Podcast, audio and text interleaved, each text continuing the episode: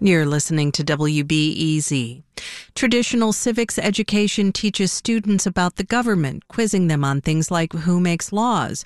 But Chicago public schools have quietly revolted. Instead of just facts, students are taught that their voice matters. These lessons have had powerful ripple effects for schools and the students. WBEZ's Sarah Karp explains.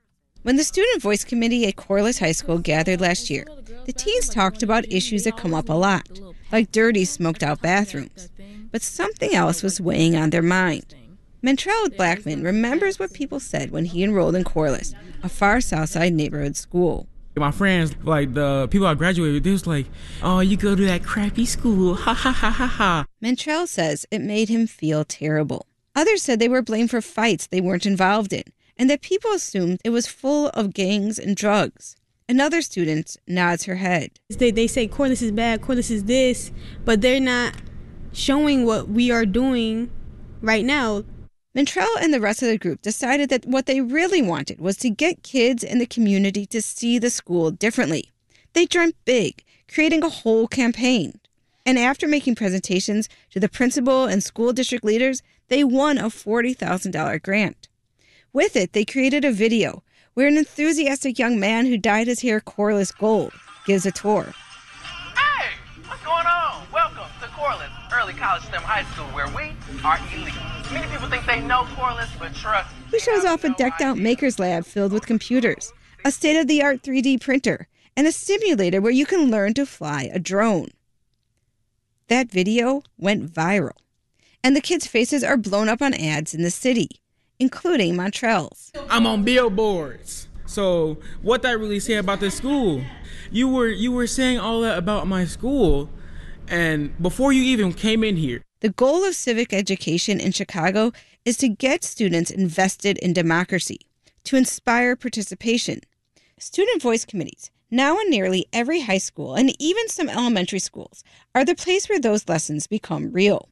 In between classes, with music playing in the background, Mantrell says the experience of actually changing something made a lasting imprint on him. Because I know at least I felt hopeless when I didn't have, when I felt like nobody could hear me or hear what I, like my ideas or whatever.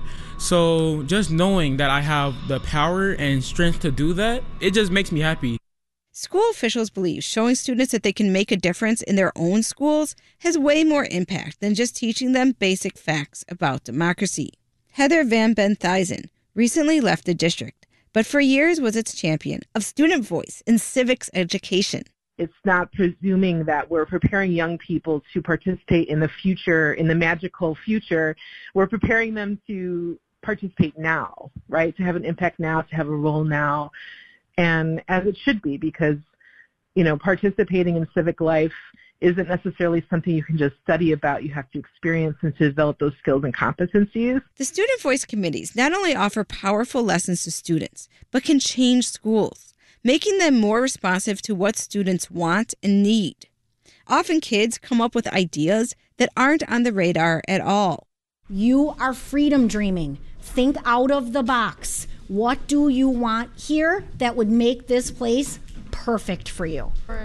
At Nightingale Elementary School one afternoon, the advisor is having the students cut out pictures of magazines to show things their ideal school would have.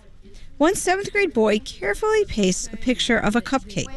He'd love for the cafeteria to make treats for kids' birthdays.